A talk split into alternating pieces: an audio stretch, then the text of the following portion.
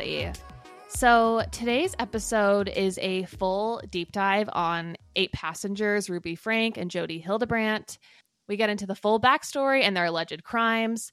But before we get into that, Lauren and I really want to talk about Travis and Taylor. They took the world by storm. It's like all we can think about. But in a sad turn of events, Lauren has fallen ill. And I don't know if this is real. I don't know if she's faking it because she just can't share her thoughts publicly because it would ruin her marriage. I don't know. But she is claiming to be sick. And so I have brought on two very special Taylor correspondents our dear sister Courtney Grow, the one and only, and our Hi. bestie Kyle DeFord. Welcome. Hi, Chan. Kyle. I am so honored to be here and also to be referred to as a Taylor Stan. Yes, you are a Taylor Stan. This is why you're here. This is why you've been brought to these hallowed grounds. Should we confess to the listeners like the quantity of time we spend talking about Taylor Allison? I I don't even know where to start this confession because I have been in the Taylor vortex for what feels like my entire life. Like the, the past year has felt like a lifetime. I've like lost friends over it. I don't know. I look at my phone when I go to listen to music and I was like, what did I listen to before I listened to mostly Taylor Swift? Like, am I a bad? I feel like I should be consuming more music, but I no, don't. she's like she's like the bedrock of like the music library I have right now. It's like I listen to other artists, you know, as like interstitials in between listening to Taylor Swift. just a palate cleanser. What is everyone's go to song right now, today? On my way to work, I was just back to the trough with Cruel Summer. Honestly. Yeah, of course. Of course. Courtney? I have, Kyle knows this because we were walking around together. And when I first met him, I put an AirPod in his ear and it was Ivy. Like, I just can't get enough Mm. of Ivy right now. Yeah. Yeah. I feel like it's like a great fall song. It's just, yeah, it's just my favorite. there's something happening. I think it is related to what we're currently experiencing with her new potential dating partner. But I had some non Taylor people in my life come out of the woodwork and say, folklore is amazing. And I'm like, welcome to the party. The, oh. pool, the pool is fine. Get on in. It was like, well, this is happening. it's like you hug it out. It's like it's water under the bridge. It's fine that you were a misogynist before this. Like just welcome. You know, there's room at the table. Oh, that's great. Okay, enough about that. Everyone knows we like Taylor Swift. That's not new information to anybody who listens to this podcast. But what is new information is her relationship with Travis Kelce. This weekend, we were flooded with content of her at the game. The relationship now seems to have gone from rumors, uh, you know, maybe potentially started by a PR team to a something full fledged, real, happening. Videos of them together, videos of them leaving the game together. Like it is on. Where where do we stand? Can someone walk me quickly through the series of events that got us here? Because I have a version in my head, but I feel like I'll just say what I know. Yeah. All I know is Travis went to this is what I think. Travis went to her concert with the hopes Mhm. of giving Taylor a friendship bracelet with his phone number on it, which I think is bold, but also like romantic, storybook, so cute. Was it his phone number or his player number? Phone number. Okay, okay. Because I saw the TikTok, but I wasn't sure. I just think using a friendship bracelet as a way to give Taylor it's poetic, it's perfect. Mhm. He's done the research, he knows what she Mhm. likes. He's a Swifty. Bravo. He's getting on her level. Yes. It's like about her, it's not about him.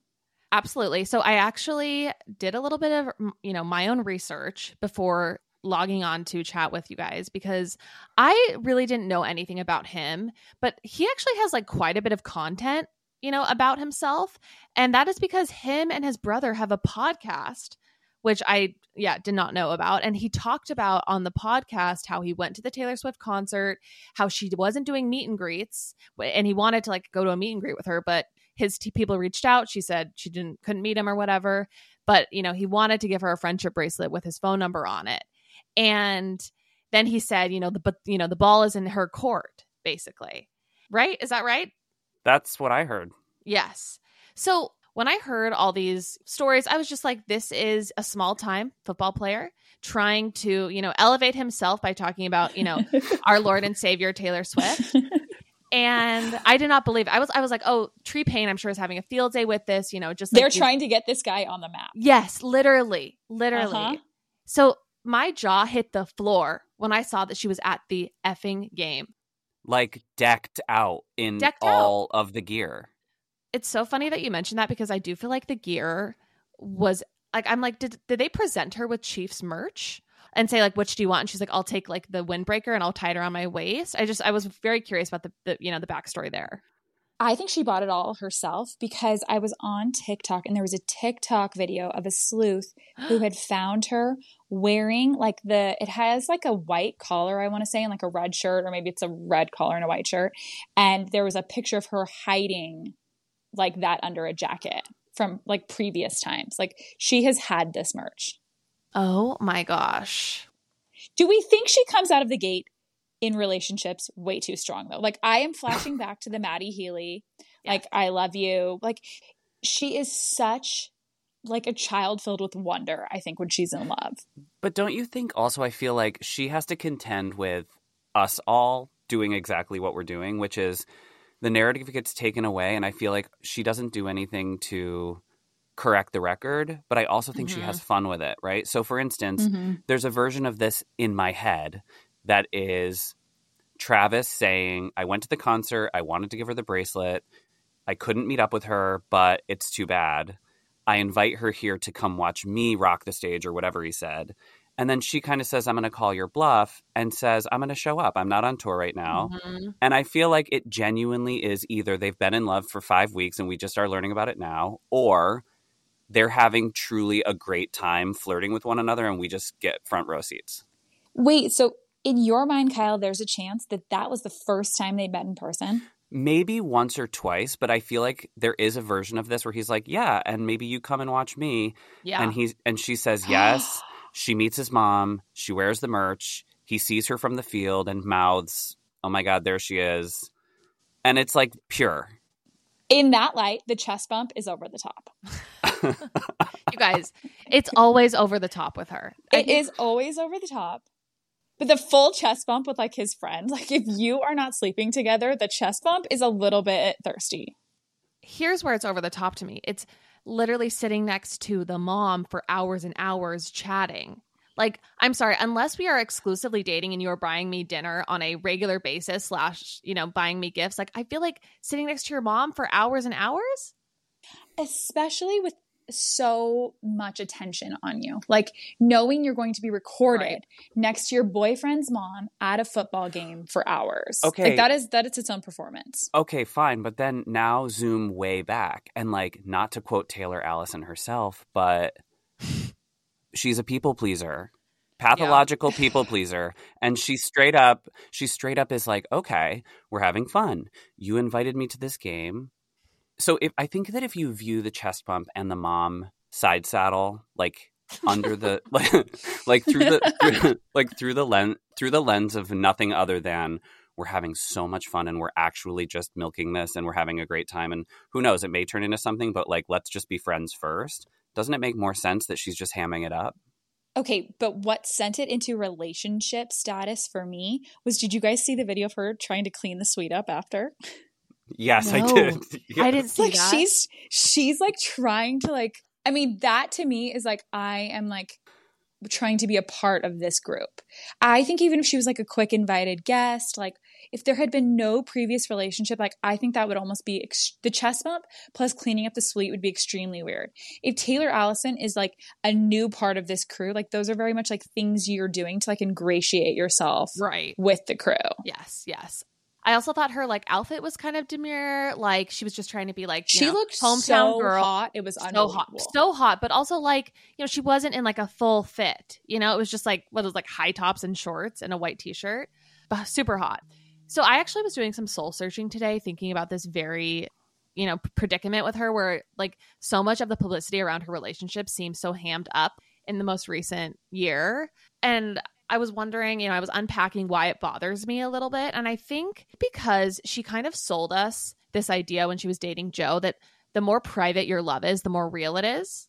totally But if you think back to Taylor pre Joe, all of her relationships were very public. I mean, Jake Gyllenhaal photos, Harry Styles photos, like she was not also like always hiding those relationships. It was very much so a Joe relationship that was hidden, you know, behind closed doors, super private. Yeah, we were fed we were fed a strict diet of private love for 6 years and now we're like re-remembering what she was like before this, I feel. Yes. Them driving away from the game I feel like is going down for me right now is the most iconic pop culture moment of 2023. Mm-hmm, mm-hmm. It is pure camp though. Like it's just it's theatrical. Like oh, put the top down, get two of yes. the most famous people in the country in a car and just drive away. Like okay. In a vintage convertible and have them drive away. How about her buying out that restaurant so that everyone would leave so they could just go have dinner? I feel like this is when like the sex appeal part of the story like kind of went overboard for me. Like jocks have really never like totally been my thing. But I feel like the way this night unfurled for me, like, kind of had me thinking about them having sex nonstop, like, for the next 24 hours. Yeah, unfortunately, I'm going to have to also concur with you on that one. He's someone that I also struggle with my attraction to because also not totally my type, but I cannot ignore that he is extremely hot, extremely sexy and fit, you know? Like there's something about just like he's just six like a- five two fifty. also, like, like a, also, I think a killer smile is important. Yes, here. killer, and the eyes. I mean, the iconic look up at her mm-hmm. in the box. And this is just you know all like physical Travis. If you've caught any of the clips of him and his brother talking on their podcast, they are so adorable and sweet and like they just seem like they have the best family vibes ever. And Taylor comes from a broken home. At least her parents are divorced. Did you see the clip where someone asked Travis, kiss Mary Kill between Ariana Grande, Taylor Swift, and why can't I Meryl Streep? Name? No. no. Katy Perry. okay. And he said, I hate this game. I'm going to play it. I don't want to kill anyone, obviously, but Ariana, RIP, don't mean it. And then he said, I would kiss Taylor Swift and I would marry Katy Perry. this is from what years ago. What does that mean, though? But what does that mean? Okay, that's upsetting. That is upsetting. This feels like a like a thumbs down moment. Marry Katy Perry? I don't know. It was years ago. Okay. Mm. Well, you know, woof. Some of the wind in my sails is now gone. I mean, there's also that there wasn't there like that moment where he said his celebrity crush was Taylor this to me, like initially I kind of chafed at this connection, this couple, but the longer I've like sat with it, the more I think that him being so successful, even though I'd never heard his name before Taylor, so successful in his own right, according to Kyle, like, did you know about him? You're probably the most well rounded. Did you know? So it, I laughed at the beginning where I don't know, Chandler, if it was you that mentioned who like this little old football player who probably is just trying to get by. And then I like read his Wikipedia article or his Wikipedia entry and I'm like, oh, he's like legit very good. Oh, yeah. Yeah. Like th- people are saying he's like the best, the best tight end the NFL has ever seen, which I don't even know what a tight end does. So, for context, him and his brother played against each other in the Super Bowl last year. Yes, and there was that the, the story about the mom, right? Mm-hmm, who were yeah, was Travis's Travis's team was the team that won. Mm-hmm. And Travis won. That's and hot. there's like the sweetest moment where like he sees his mom and he's like, "Mama," and and it was like he just seems like homegrown. I'm giving myself the chills literally as I'm saying this. He just seems like homegrown, like good values. I don't know if he's Christian, but he's giving Christian, and I'm into it. It's giving. It's giving all of the same values that are important to Taylor Allison, like obsession with the mother, which we love, but mm-hmm. also think about think about it this way. They both are at the top of their game and they both yep. know what it feels like to stand in a sold out stadium of 75,000 plus people just gassing you up and they're like normal. Yes, yes. How happy is the NFL right now? How happy is Kansas City? oh my gosh. well, I saw the greatest tweet too that was just like the amount of times people have thought about Kansas City this year has to be like up like 8x. Like Taylor is just single handedly like driving everything. Ticket sales. Do we need to go to, to Kansas City? A hundred percent. I mean, we're already going to Vienna. Let's throw Kansas City in. Add another stop on the list. It's fine. Did you guys grow up with like a football background? Like you liked a certain team, you watched it every Sunday. Um, Mm. sadly, our dad liked football, but our mom makes all the rules. So we had like literally zero. The only football thing we had going for us is that like our last name was Bledsoe, and That's a so there was like that that Drew Bledsoe character. yeah. Yeah. I mean mhm. player that whole that guy, Um, that whole thing? that that fella. So that was like like whenever our mom would like see a jersey with a last name Bledsoe, she would buy it. But that's basically the only thing about football. All I'm saying is that I grew up near Rochester, and it is a tiny part of the country who has a fervent love for the Buffalo Bills. And I grew up Okay. loving the Buffalo Bills. And the idea that Taylor Swift would be dating someone on the Buffalo Bills, I cannot describe to you how I would feel right now. And I'm not a sport. Oh my God. Are you would, kidding me? Would you move home? I don't know what I would do. I would get a Buffalo Bills tattoo. I yeah, would first thing. First things first. I don't even know if they're dating, but see you at the tattoo parlor. I'm serious. no, it's like the worlds colliding, the superstars colliding. Did you hear that like jersey sales are like up like 879%? Like I love that people are just like next step buy a jersey. I think Next I want to step- buy a jersey. Why not? Okay. Can I ask you guys? Why not? Can I ask you a question? Yeah. Please. So I have in my mind a little bit of a worry that we're nowhere near peak Taylor saturation. But don't you feel we're okay now? She's conquering the NFL. She's getting a lot of new fans. Mhm. and I am pleasantly surprised by the number of reactions I've gotten from friends who don't like Taylor Swift that they thought to themselves, I guess I have to get into Taylor Swift now, and vice versa. I have a lot of non NFL friends who are like, I guess I got to learn about football now. right. And I'm just, I'm so shocked and pleased with how each of those two communities are just like, I guess we have to be involved in each other's lives and not like, I can't believe this is happening. And I'm afraid of that a little bit. There really is like more room in the stratosphere for all of this. And think of how much harder this is going to make getting concert tickets. Like we do not need the fan base growing at all. no. Good luck getting a concert ticket in Kansas City. Bye. Oh, Her ability to unite groups of people, disparate groups of people. I don't know if she's the antichrist or if she's the savior of this world. I thought we decided she was God. she is God. I don't know. I feel like we have like we were obviously all in St. George together and like my husband congratulated this specific group here for like how much we were able to like button up our Taylor talk. But there truly is just something about her that like when you are a part of her fandom, like it is so remarkable, so magnetic, so overpowering that it really has like it has been 2023 for me. Oh, absolutely. I think that the moment that they announce officially that they're dating, the only reaction I will have is to walk out onto Avenue B, tip my face back, and let out just a like a guttural scream of joy, just gutturally shout because they're like, "Yeah, we're having fun, we're hanging out." Like quote unquote, we're having fun and hanging out has gotten us to talk the way we are. If they're like, "It's official," I'm screaming. I'm screaming. Screaming. Screaming. Is this endgame? Kyle, do you think this is endgame for her?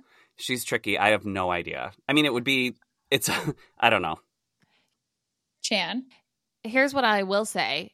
It is the end game for, and this is Lauren brought this up in the group text earlier. It's end game for Gaylor rumors, in my opinion. Oh, I can't quite rule it out still. I, I want to, and I totally understand the reasoning, but I can't. I don't know. Kyle, It what needs to go on think? for longer. I fully agree. I was thinking about this and I thought to myself, in music, there's like the at the end, I'm like trying to think of how this is best described, but do you know like the resolution note at the end where it feels like, ah, men, and the men is like, oh, it's that chord that I, it's like that's how it feels when they're together. hmm hmm hmm Her face, like, I do think she's not that great of an actress. Like, we have seen in music videos, she's not very good at like creating like an emotion from scratch, I think. And the expression on her face to me was so genuine that, like, 100%, she's definitely into him. Right. I mean. I've seen Valentine's Day. I've seen her acting. it's yeah, it's not. Did, and there. did you guys watch Cats? I never watched Cats. No. never will. no. Never will. Never. We love, Love her. her too much. I literally took cats and I put it in the same file folder as me. Bye. we just we look. We put the, we put the blinders on. We put the goggles on. regardless of whether or not they're in love, regardless of whether or not it's the first time that they met, regardless of whether or not it was pre planned or whatever, Taylor Swift, Taylor Allison is having the world's best time in her life. Just like her Mhm. face, she's on top of the world. Her tour sold out. Like unbridled joy on that face when he scored the touchdown. I mean, this is a woman who's been freed. She's been freed. I think that Joe like literally had her in chains and she's been freed. Do you think the Matty Healy stuff was real? Like, what was the play there? she hammed it up th- then and she hammed it up here. And I I know. I, I believe that this one's real. This to me feels like real. I'm such a skeptic. So I don't think that the Matty Healy thing was real, but I never bought it myself either. I looked at them and I was like, oh, maybe that, you know, they respect each other as musicians and that's great. But this is the first time that even if they have only hung out once or twice, I personally, as a spectator, feel a spark. Yeah. I think too, here's the thing. This is this is critical, okay? Taylor seems like Travis's type. I don't think Taylor ever seemed like Matty's type. Bingo. Absolutely not. I mean, historically, she's just Yes. not his type Yeah. whatsoever. Yeah. Wow. I mean, Taylor's singing about the title of her movie is Miss Americana, and she's at a football game just screaming the F bomb. Like, that's patriotism. Ah. There were so many incredible tweets and like people saying like this is our tea party. Like this is like where we like American men take it back. Like this is just like stoking the fires of patriotism. Like it is like I, I'm feeling it all. we all needed this. We all needed it. We all needed this. I mean, I think truly this is the moment when the country reaches across the aisle and we come together yet again. I mean, Mm-hmm. yeah, I'm not going to compare it to 9 11, but this is another type of un- unifying moment. Okay, one more interesting point before we sign off here. Yeah. I also thought it was fascinating that she chose to go to the game with the Super Bowl announcement that Kim Kardashian was giving, and this completely overshadowed it. Who? Who? She is, she is always working. Mastermind. Mastermind. That's Kim. Kardashian literally feels so irrelevant to me. Like, what has she given the youth of America besides like a crisis about their faces? Also, wait, guys, I know this. I just have to say it. Yeah. I was looking up like shirtless pictures of Joe and shirtless, and and they couldn't be more different. Like No. one is one is Harry, one is not Harry, one is like, don't look at me. One is giving Cullen, one is I mean- giving Wolfpack. Just giving Is Kyle- one is Kyle, giving think we need to yogurt shop what we talked and one is about on giving football field. Correct. Wait, what did we talk about? I was just wanting Kyle to tell his like astute observation of the sexual energy off of Travis Kelce. There is something about his energy that is very sexual to me. I think Yes. that's what like he's not a, he's not necessarily my type, but I think his energy is so hot and so masculine, so sexual. Like there's just he just kind of is getting his claws He's- in. Like, there's something testosterone about him. Like you know he would be good in bed. 100%. Mhm. And then guess what? Curveball, I'm a Democrat. Okay, bye. I'm done. It's done. That's it. That's it. It's done. It's done. Literally Ah. touchdown. Love you both. Thank you for coming on. Now let's cut to our eight passengers deep dive. The day has come, Chandler. We are finally deep diving Ruby Frank, the mom from the Eight Passengers YouTube channel. Are you excited for this? This is a real downer. I am in a fantastic mood and I'm so excited to just lower my vibration by talking about this awful person, these two awful people. So yeah, I'm I'm so excited. I'm just going to say something real snobby. Are you ready? Yeah. I'm more interested in why people care about influencers that are Ruby Frank adjacent. Like, that's actually what's shocking to me in the great mystery of our time. Like, how people that, in my opinion, on the surface just seem very kind of Like- middling, nothing really interesting to say, kind of odious to view. Just kind of middling suburban people, how they amass 2 million followers, like I creating YouTube videos in their track homes, like putting away groceries from Albertsons. Like, that's what's confusing How- to me. How has Sister Wives had 12 seasons? Because. Sister Wives, they're living seasons. a crazy lifestyle. They have like a maniac for a main character.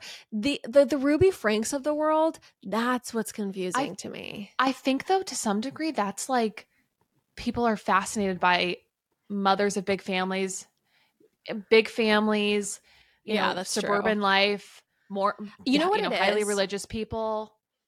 It's because to me, this is like the sea we swam in growing up, right? It's like Right, suburban, right. huge Mormon just- families. Right. Like Godspeed, God love them, but I've seen it. I've been in it. Right. But maybe to someone who grew up one of two kids, to them, this is like Animal Planet. It's like, what do we got here?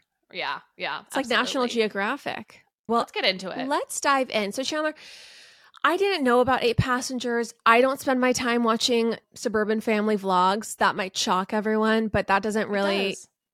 that, that doesn't really scratch any of the itches I have inside of me. Mhm, mhm. And so I was blissfully unaware of this Southern Utah family until news broke that what the millions of viewers who voraciously consumed this YouTube channel, what those people were watching was potentially not as it seemed.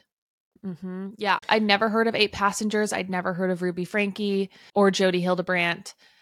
But there were people, there were like millions of viewers on YouTube. I mean, they were they Mhm. were making a ton of money. So clearly people knew about them. I just they were totally out of my psyche. I mean, I'm grateful mom never did this, but all I have to say is that if Deborah Bledsoe had created eight passengers when we were children, it would have been a lot more entertaining, a lot more fun. And we did have eight passengers. So Not to compare mom to Ruby Franke, but I will say that mom one time classified herself as a warden of a female prison. is abs- was absolutely correct, Absolutely. given how often we were grounded. Right. Lauren, the wall behind you, it's quite barren. What's going on there? you know what? I find getting things framed to be very stressful. And so I've just never done it. I don't basically have anything framed in my home. And it's sad for me. It's very sad, which is why we are so lucky to be sponsored by Framebridge right now. Yes, I am so excited to correct this wrong in my life. What's so great about Framebridge is for other people also intimidated by a gallery wall, if you go on their website, you can just very quickly, easily upload like five photos or whatever it is, and they will send you different dimensioned, cute frames, beautiful, sleek, modern, so you can just hang your gallery wall and it's good to go. They make it very easy on a layperson like yourself. Everyone, see why Framebridge has been trusted to frame over 2 million pieces. Visit framebridge.com or a local Framebridge store to get started and custom frame just about anything. That's framebridge.com. Can I talk to you about a product that you love, that Courtney loves, and that I love? Please. Early Bird CBD gummies are so phenomenal, everyone. They are the perfect 2.5 milligrams of THC and 12.5 milligrams of CBD. So this concoction, it gives you the warmest, gooeyest feeling. They have the magic formula. I love the watermelon flavor. That's my favorite. I also love using them when I know I need to get a good night's sleep and I can sleep in. You guys, we love Early Bird CBD so much. We reached out to them to see if they would be interested in sponsoring the show because we were like, these products, these gummies, everyone needs to know about them. We're going to tell them about, about them anyway. So maybe we can get paid to do it. And honestly, we just cannot recommend them enough. We have a link in our show notes. You can go to earlybirdcbd.com, use code POPAPOLOGIST20 for 20% off. Earlybirdcbd.com, POPAPOLOGIST20 for 20% off. Do yourself a favor, try the gummies. They ship to all 50 states, everybody. You got to try it. Earlybirdcbd.com. Okay, so Ruby Franke, everyone, she is the mother of six children and she is the wife of Kevin Franke. He's a BYU professor, teaches engineering, and they're the parents of six children. So, hence why the name is Eight Passengers. Bada bing, bada boom. The deep dive you wanted. This is, this is, you guys wanted this, so here we go.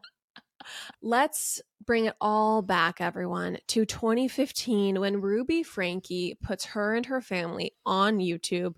They create these like daily vlogs, and Mhm. the 2000 teens was really is that is it the aughts or the teens, Chandler? I don't know. It doesn't matter. People know what I'm saying. The No one asked you. 2010s was really the heyday of family vlogging. I think Yep. things have kind of morphed and changed in maybe YouTube, but monetization is not what it once was. yeah, right. Kind of an interesting aside. I remember I watched a YouTube video of this woman and she was like, We have millions of subscribers. We used to make $500,000 a month. Something really, or maybe it was 50 grand a month, some, one of the two. And then she was like, Our revenue is now down to Oh, 10% wow. of what it u- used to be. So now it's like a, five grand a month. And it's, which is so crazy because there's so many people that put so much work into YouTube channels. That's their whole life. I mean, do you remember like the bucket list family? I actually, I'm sure they're still doing it, but they were like also family vlogging everything. They traveled everywhere. Actually, I've met them. But yeah, just Shan's a big raking it in. She's like, Huge I fan. some merch right here. Yeah. Yeah, I heard of them. I wasn't an avid follower. I never got into any family vlogs. Just never. Having been born in a big one, I was not looking to watch another. Seen it, been there, done that. I think we prefer other kinds of mindless entertainment. Exactly. Anyway, so their channel started back in 2015 when all of these family vlogging channels were really booming in popularity. They had kids between 2 and 12, six children. And within one year, Chandler, the eight passengers channel had tens of thousands of views. And at its height, the channel had 2.3 million subscribers. Wow. Wow. So the videos appeared to be a glimpse into the typical Mormon suburban family Mhm. life, including homeschooling, cooking, eating, and of course, you know, spending time together. Right. So, one of the things about this YouTube channel was that Ruby Franke was pretty overt with her discipline on this channel and pretty blatant with the way that she Mhm. thought that children should be raised. It's so interesting. And I guess I'll, I'll kind of save some of my commentary for that in a minute. But I do find. Like one of the things I love about our sister Courtney is that she, or I really admire about her, is she never flips out on her kids. Never. Honestly, I've never seen it Yeah. and she definitely never does in public. So there's something very strange to me about flipping out on your kids like on YouTube, putting it on YouTube, you know? Yeah, I mean that just feels like very backwards. I mean, even if you're going to lose your cool, why would you ever put that online for everyone to open it up for discussion? Right. Or you're like, or advertising your militant disciplinary Right. style. It's just a But- strange thing to want to flex. It's like, get into diamonds, Ruby. I yeah, clearly though she liked being this admired mother in a position Yeah. of, you know, of spreading this is, you know, this is how you should raise kids. Okay, so in 2019, Chandler, Ruby began to receive negative feedback for her controversial parenting techniques, which advocated for strict leadership to her 2.3 million subscribers. Yeah. Many of her videos focused on discipline, and she often received pushback from her audience for overly harsh punishments for minor infractions. For example, there's one video where their daughter has forgotten to pack her lunch. So the daughter Mhm. is in charge of packing her lunch. And, you know, Ruby Franke in the video, actually, we'll just play it right here. You can hear what she has to say about this. Eve is responsible for making her lunches in the morning, and she actually told me she did pack a lunch. So the natural outcome is she's just going to need to be hungry. And hopefully, hopefully nobody gives her food and nobody steps in and gives her a lunch. So I would say that we were raised in a pretty strict home. Mm-hmm. And Fair. sometimes I would I say think I have very. very strict. Sometimes I have like an instinctual reaction to people who, you know, talk about how parents are too strict because I think it actually worked out for us for the best. I Mm. think being raised really strict, I think kept some of us out of trouble. I think it like I think that by and large, ultimately I think it made me like a more responsible person to to have, you know, lots of rules. I don't know if you feel that way. But so I think that sometimes I'm like it can't be that bad. Of course everyone's going to hate on a strict mom on the internet. But after reading about some of these early things that she was publicizing, I was like horrified. Well, I think I you know, it's hard to say. You can you never know how you would have been if you had no rules or if you had a super lax parents, you know you could get away with anything. Right. I uh, could have just been born amazing. I mean, I I really do think though, I think people have certain proclivities. Like even you and I it's not like you and I were ever interested in really acting out or really I being rebellious. Like we I was pretty nerdy to be honest. I was, you know, interested in the life of the mind in my I will say though, I think it was good that I didn't really drink or do really anything, any of those vices until I was in college. To me, Oh, that I think kept me on a good path. And that was by and large because I was so afraid of mom and dad, of the hammer coming down. If I was caught, you know, doing anything like But that. I think there's a huge difference between between like being strict about things that really matter, right? Like Right. teenagers shouldn't be drinking alcohol. It should not be Yeah. poisoning their brain. It Right. will lead you to make decisions you don't want to make. Like absolutely. I think that there's a big difference between that and like, okay, our six year old didn't pack her lunch, even though she said Right. she did. So I'm gonna let her go hungry all Well, day. and that's it's it's when I actually learned what happened and what the actual examples were of these early, you know, red flags where I was like, oh, this is a Mhm. completely this is not just like a strict religious mom. This is somebody who, you know, has something wrong with them. Yeah, and it seems like she kind of takes a lot of satisfaction out of doling out these punishments Yes, yes. and for having kind of the guts or the stomach to be really Mhm. strict. Right. so there's another moment in 2019 where the oldest son people notice that he's not in any of the videos right Mhm. and ruby after a bunch of comments about it ruby finally posts a video and she explains that he's at anasazi do you know what anasazi is chan Is it it's a wilderness camp, right? it's a wilderness camp yeah Amangiri? Actually- Did you say Amangiri? Amangiri? no, that I, unfortunately, Ruby Franke did not send her, you know, wayward or her rebelling teenage son to an Aman hotel for rehabilitation. no, she sent him to what is distinctly a very different experience, Anasazi. So I had a boyfriend who was one of the instructors for Anasazi. I oh no being- way. Yeah, I know who you're talking about. I didn't realize yeah. for this exact this is the same place. Same camp. Yeah. I mean, it's pretty brutal. I know you sleep, like, you get there and, like, you, uh, I don't know, people know all those camps. You don't have a sleeping bag, even, I think. You, Right, like, right. literally sleep on the ground outside. You might have a sleeping bag, but no tent. Anyway, it's pretty, pretty bearish, pretty Right. brutal. It's supposed to break you. Yeah, it's Right? supposed to break you. Yeah. I, I'm always like, I just wonder what the threshold is for a kid acting out that would actually require that kind of intervention or treatment. Right. Well, and I feel like I, it would have to be like drug use for me. heavy drug use, but also Yeah, I like think that a lot of times those camps do more damage than good Right. because they are just about breaking you versus actually getting you like treatment for addiction. You know, it's just about like wearing you down. hmm Yeah. Well, we're not child psychologists, so who knows? But Who what knows? we Who do know, knows? That could be great. No, I, I we have no clue. But We've seen the Paris Hilton documentary, okay? It's true. So the oldest kid was sent to Anasazi. And then in 2020, there's another example of Ruby Franke giving a punishment that really is very outsized for the crime committed. So I'm going to Okay. play this video, Chandler. My bedroom was taken away for seven months, and then you give it back like a couple weeks ago. I don't think our viewers know that. You've been sleeping on a beanbag. I've been sleeping on a beanbag since October, and they gave my room back like two weeks ago. Oh, I'll give you the reason why I lost my bedroom. I think so. I think this is the reason. At least this is the reason that's been in my head. It's pretty funny, but now I look back, and it's pretty depressing. No, we never told our viewers. That I woke Russell up at two in the morning and told him that we're going to Disneyland and he has to pack. And he got up and made his bed all neatly and then packed all his clothes in a suitcase. And then he walked out the door and I'm like, Russell, and he's like, what? And he's all happy.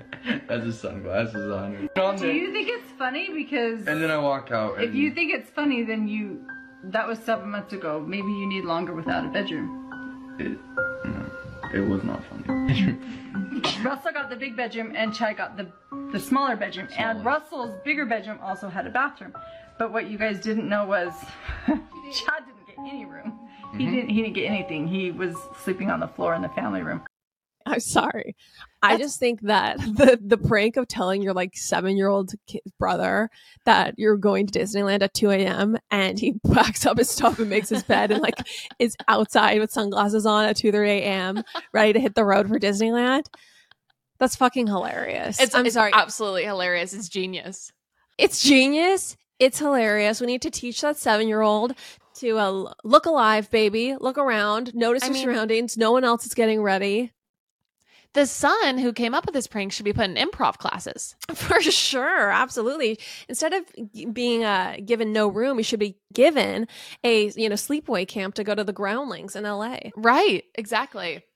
Okay, this prank, I honestly, when I first watched the video, I just like laughed endlessly, and I do think that it is kind of cruel. But for me, if I was the parent here, this would have resulted in like one Saturday night being like you're at home, like you're not going to do anything because like you disturbed his sleep, and that is cruel. Yeah, it, it's a little cruel. Like for me, this would have translated to okay, maybe now you need to work and earn a Disneyland ticket for you and your brother. You have to now take him to Disneyland. Right. And there's just such a difference between like what I think is good natured pranking, like kind of like this is like brotherly fraternal Yes. pranking. Absolutely, it's good natured fraternal pranking. I also didn't realize that that was the specific prank. And I thought it was going to be something more dangerous, something where there was, was like, threatening, something more like, "Hey, we need to teach you a serious lesson. You can't just like prank people willy nilly." That's should- it was hilarious and har- harmless, in my opinion. It's it's honestly Cruel, but harmless. harmless. it's a hilarious family story to have for for generations to come. It's a really good party trick.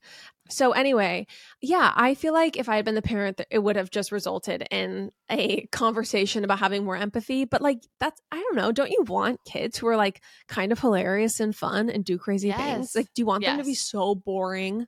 right. So what, what that leads me to believe is that if that prank resulted in a seven month punishment so severe as to have no privacy and no bed, this woman really, on some level, I don't want to say got off because that's not really what I'm trying to say, but she derived a lot of pleasure, sick pleasure. She's a sadist. She derived pleasure Yep. from punishing her children. Like, Right. and she looked for excuses to dole out those punishments and practice that sadism. right. Right. That type of control. Right. So many viewers they saw right through this because Ruby's kind of laughing and she, she's kind of being lighthearted about it, but she's also like, "No, it was so serious, and you had this crazy punishment." But a lot of the you- viewers on YouTube were like, "This bitch is sick," Yeah. and so. According to Deseret News, police in 2020 also investigated allegations made by Franke, who claimed to have received these threatening calls and texts. So Franke stated that she received a text message from somebody stating that they were going to take her family down and that there will be riots at their door when the world finds out the truth. Oh gosh. Wow. Yeah. So then in May 2020, there's a petition that demanded that Child Protective Services investigate the Franke family. Over 16,000 people signed the petition. So NBCNews.com reported that Ruby's home was investigated four times between April and October of 2022. The controversy effectively marked the beginning of the end for the Eight Passengers YouTube channel. Daily videos whittled down to two to three videos per week, and then none at all before it was deleted. Yeah. So basically, yeah, the YouTube starts dwindling amidst all this controversy, all this online activity, really criticizing her parenting style. So fast forward, that was in 2020. In 2022, Ruby has transitioned eight passengers to Connections. Connections is a podcast that she does with a local therapist, Jodi Hildebrandt. And in this, the two discuss all sorts of things, including societal issues, parenting, and politics. Okay, so this is a clip of Ruby discussing her parenting tactics or parenting style in one of the episodes of Connections. I just really pray, Chandler, that you and I can keep having a podcast about fun stuff. We don't have children, and suddenly it's like, this week it's four tips for discipline, you know? Are you concerned about us becoming the new Jodi and Ruby? Kind of. worried about? Kind It's of. never going to happen. I mean, I, I don't think. Yeah, we're not going to have connections 2.0. Let's We're just keep talking about Taylor Swift. to leave the house clean, and my kids are literally starving. I hesitate to say this because it's gonna sound like I'm like a mean barbarian, but I told the kids, I said, I'm not even gonna let you eat breakfast until you get your chores done. That was my motivating drive. It's- It is my motivating drive for creating this content. I was a hugely disconnected, selfish, aggressive, neglectful mother. Entitled. Entitled, I wanted my kids to be happy, which AKA translated into, I want my kids to get off my back. because I want to do what I want to do. I want to be able to go to Target. I want to be able to shop. I want to be able to have a moment of silence where I can just think. It was all about me. Mm-hmm. And I made my kids responsible for that. And so I allowed them to have what they wanted. About a year ago, my daughter was saying her prayers. Eve, she was six years old at the time. And she was saying her prayers and she said the cutest thing. I thought it was so cute. And I started laughing. She said, Dear Heavenly Father, please help me to survive. And I thought it was so cute and it just took me off guard and I mm-hmm. kind of giggled a little. She was that was an experience for her and she Melted. She, she melted. She was angry and I and I and she started crying. I think it's a huge red flag if your child's prayer is to survive. I mean, it's just, it's really, really hard to hear. I think that also, like the deprivation, like using food as a way or a lack of food as a motivator, it just seems like something where basic human needs, like a Mhm. bed, in my opinion, some form of privacy, even if it's a shared room, like food, those just should never be deprived of children. Again, I'm not a mom though, but that's just my instinct. To anybody and especially to young children right who are developing.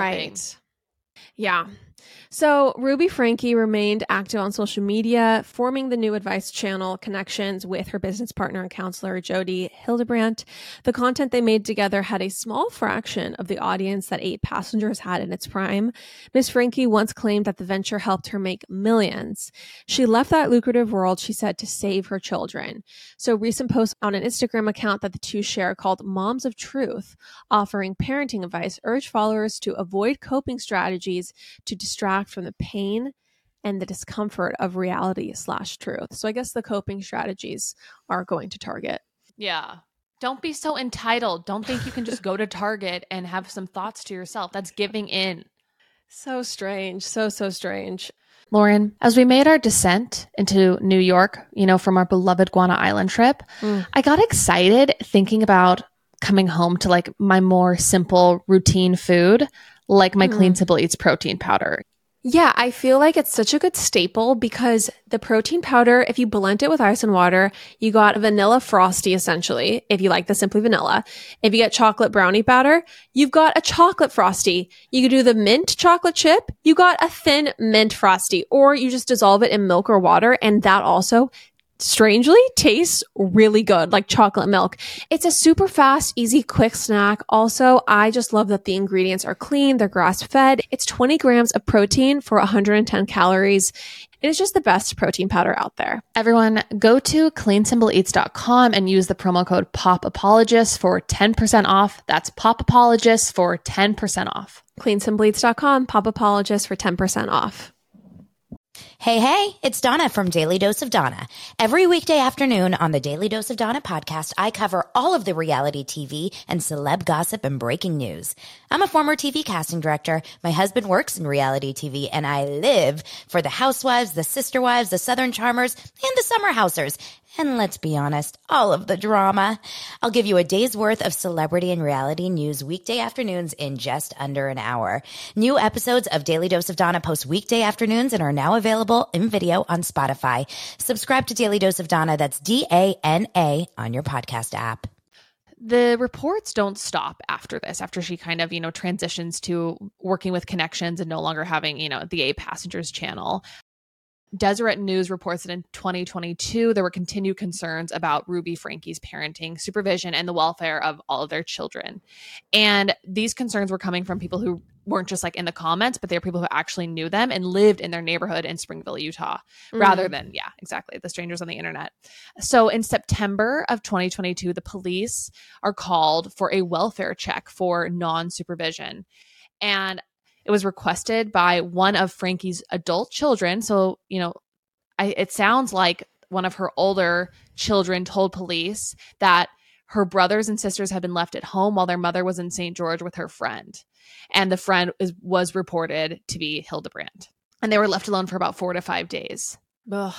And I think at this point, her and the husband had separated. That's why he wasn't living with the Mm. kids. At home. And the neighbors like corroborated this story. They said that Ruby would leave her kids for extended periods of time, and that one neighbor had proof of Ru- Ruby's car in St. George. They knew that you know she wasn't there in Springville, and everyone you know was very concerned about this. So this kicks off an investigation with the Department of Child and Family Services, and you know they started a report, but this CPS investigation though was closed. They didn't find enough evidence. Mm-hmm. So this is back in Interesting. 2022. So then this brings us to this year. All right. On August 30th, 12 year old Russell escaped from Jodi Hildebrandt's house, not Ruby's, because that Ruby and her children were all living there. And Russell went to a neighbor's house where he was described as emaciated on the 911 call that the neighbor made. He had tape around his limbs and wounds. I listened to this 911 call and I think I should play some of it. It's very heartbreaking. I mean, at one point the neighbor actually breaks down and it's like sounds like it's kind of an older man or, you know, as he's like kind of starting to describe to the 911 dispatcher what he's encountered, he like gets overcome with emotion. And it's so sad. So I'm going to play that. Um I guess trigger warning if there's anyone around you. It's kind of hard to hear. It's an 11 minute uh, call, but I'm only going to play a portion of it for you. He says he just left through the porch at the neighbor's house. Um, her name is Jodi Hildebrandt, and she lives two doors up the street. Yeah, out here in Cayenne, the houses are far apart, so he walked just under a block to get to our house. He, he rang my doorbell and asked me to call the police. Does he seem to be under the influence of drugs or alcohol? I don't think so, but he's very thirsty, and uh, Need an ambulance? I don't think he needs an ambulance. I'll let the cops decide that, but his ankles are taped up, and he won't tell us why. Okay. But he has duct taped around each ankle. Yeah, there's sores around them. I think the a good chance he's been. Uh, he also said. oh, and he has them around his ankles. I mean his wrists as well. Okay, this boy has been. He needs. This kid has obviously been. I think he's been. He's been detained. He's been. He's obviously covered in wounds. Okay. It's so awful. It's so so awful and he escaped through a window from the house and the police showed up and they also found his sister Eve also in the house in a similar condition. The other two daughters were not there. They were somewhere else, you know, in good health. But at this point Ruby is arrested and her kids are taken into the state's custody and both Ruby and Jodi are are being held without bail in Washington County Jail. And it's really insane to me because all of her sisters have basically said that her arrest was for the best and that it was overdue. Ruby's sisters or her kids, the d- daughters? Frankie's oldest daughter, Shari, expressed relief at her parents' arrest. Ruby's three sisters, all social media influencers in their own right, have also voiced their support for the arrest. They stated, Wow. quote, behind the public scene, we have done everything we could to try and make sure the kids were safe. Ugh. I guess as as well, Ruby had distanced herself from the family and had kind of been cut out. But going back to what's kind of been happening over the last year, her husband, Kevin Franke, and her were separated and apparently have been for the last 13 months about a quote difference of opinion over parenting. And Gosh. so it's interesting. There's been a whole campaign, I think, by his lawyer to explain how he's a victim in all of this too that ruby wouldn't let him see the kids and that she had said you know we need to work through our problems you know alone away from the children and I, I just i don't think that he is absolved from this in any way and i don't think that i don't know I, I it sounds like this type of abuse has been going on for a very long time more than just like the 13 months that they've been separated. If you haven't been able to see your children in that long like that also to me is a huge red flag This guy knew exactly what was happening. He had seen the abuse. That's I. I'm Right. sorry. I'm just don't believe that Ruby's behavior escalated toward abuse the second right at when he left.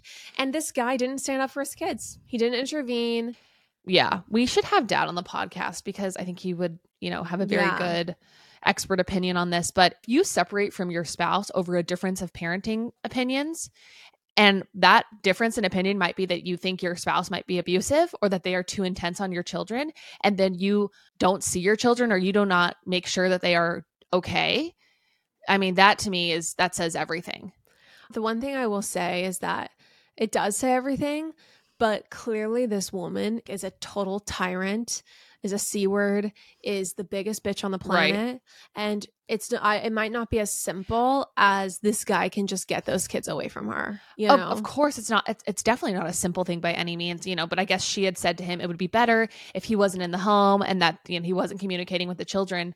But I don't know how long. I mean, that's thirteen months, and for sure he's for sure And also, if you're really concerned, you can speak to a divorce lawyer and get protective custody or something. Yeah. At the end of the day, child abuse occurred and one parent was negligent and the other parent was doling out the abuse. And really, Right. there shouldn't be any abdication of responsibility at all for anyone involved. Yeah. But yeah, it's just So- horrific. according to Kester, that's the last name of Kevin's lawyer, the husband's lawyer, who he like went on a podcast and talked about his client's side of everything. Apparently, Ruby knew that the police were coming to arrest her after the two children were found in serious condition, you know, on August Oh, 30th. really? And that Ruby had texted Kevin, the husband, saying there was an emergency. And she said she needed to speak to him immediately. And, you know, she's kind of said, You're going to have to take care of the kids because she knew she was going to get arrested. Wow. Here's the other big thing about the husband. He apparently didn't know that Ruby Frank had moved to Ivins, Utah.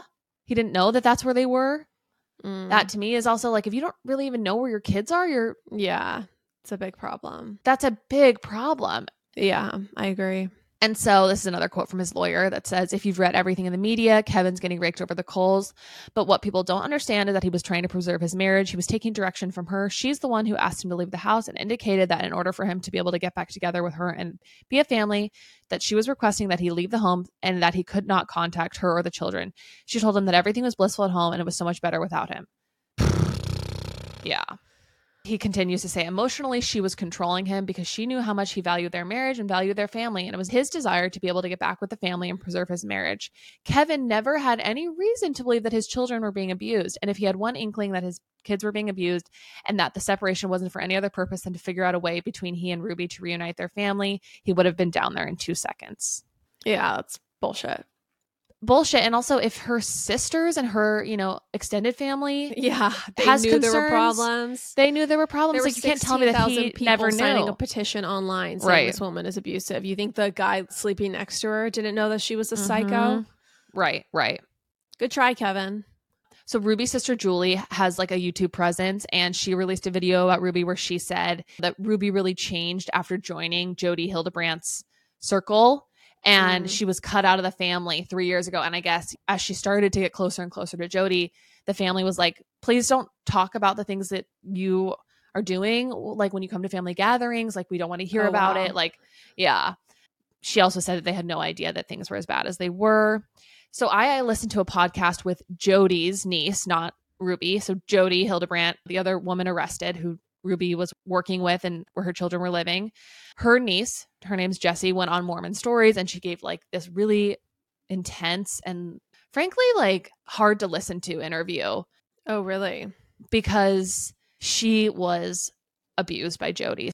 So she's Jodi's niece, and Okay. her parents sent her to go live with Jodi because she was also her therapist, which doesn't make any sense. Like your aunt's your therapist, that doesn't that's not right. Yeah, that doesn't really and they sent her to go live with her and to get treatment and to get straightened out. And Jodi completely abused her. She was forced to sleep outside on the balcony in the snow. And she was locked in rooms, underfed, like just psychologically and physically tortured. And then, like, it was the type of situation where Jodi would be like, Here's your punishment. And you're going to keep doing this punishment until the sins come out of you, until you tell me everything that you've done wrong. And, and Jesse said that, you know, it came to a point where she was making up things because she just didn't know what she wanted. Yeah, yeah.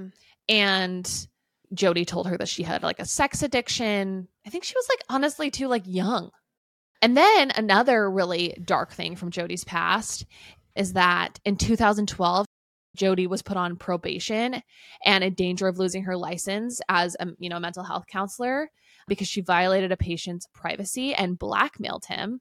So this person who's you know John Doe began marriage counseling with Hildebrandt in 2008 and he realized he was receiving very little counseling and you know she was just kind of alleging that he had a porn addiction and she began charging the couple $1200 to $2000 monthly bills for their therapy sessions and when he attempted to kind of question her therapy she turned to blackmail and she discussed his fictitious porn addiction with church officials and BYU officials to unravel his personal life. Are you for real? No, no. She she literally when he questioned her, she turned to literally then telling his local church and I don't know if he worked for BYU or he went to BYU, but just totally, you know, an invasion of privacy and disclosing private information that wasn't even correct. I, f- I feel like some people are just so just if they're given the opportunity, they become tyrants over others. It might be helpful for people who aren't super familiar with BYU to understand why this would be such a big deal because at BYU is obviously extremely strict BYU is a Mormon college in Utah that we both Yeah, and if you're coming, if you are undergoing any type of scrutiny or you know discipline with your local church leaders while also going to BYU, you can be kicked out of school because of that.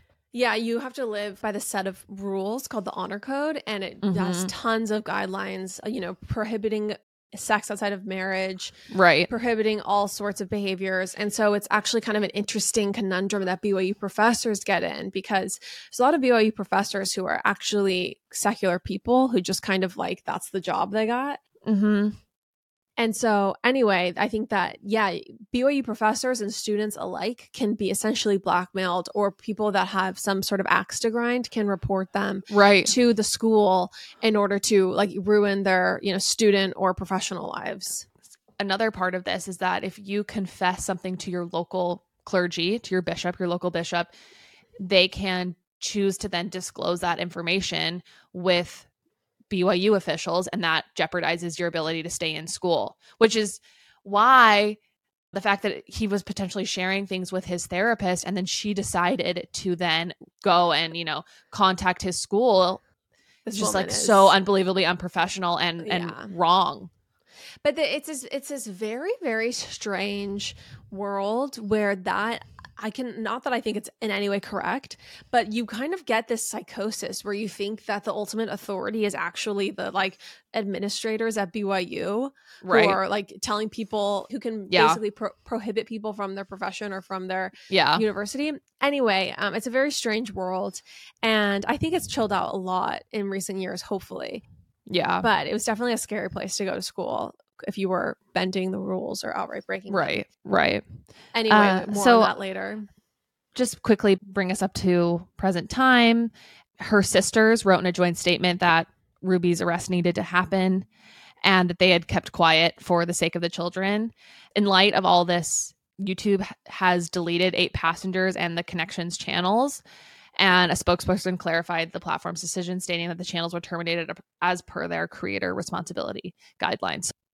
So everything has been scrubbed from Connections, the YouTube account where Jodi and Ruby were doling out their uh, their precious thoughts. But the case is still unfolding, obviously. So new details are sure to emerge. So it'll be interesting to hear, you know, what really was going on inside that house. Probably devastating to hear what was really going on inside that- that house. And thank God, you know, those children are now out of their mother's control. So, Chandler, thank you for your help with this deep dive. You did a great job. Thank you. You as well. Hey, hey, it's Dana from Daily Dose of Dana. Every weekday afternoon on the Daily Dose of Dana podcast, I cover all of the reality TV and celeb gossip and breaking news. I'm a former TV casting director. My husband works in reality TV and I live for the housewives, the sister wives, the southern charmers, and the summer housers. And let's be honest, all of the drama. I'll give you a day's worth of celebrity and reality news weekday afternoons in just under an hour. New episodes of Daily Dose of Dana post weekday afternoons and are now available in video on Spotify. Subscribe to Daily Dose of Dana. That's D A N A on your podcast app. You guys, thank you so much for listening to the pod, for loving the pod.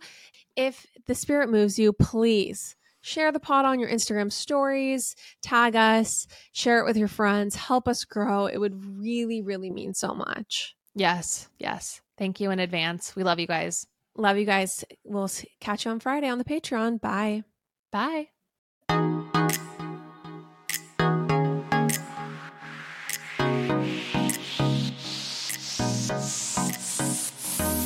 That's all for now, folks. Don't forget, give us a five star review, hit us up on Instagram at Pop Apologists, and we will see you next week, live every Wednesday.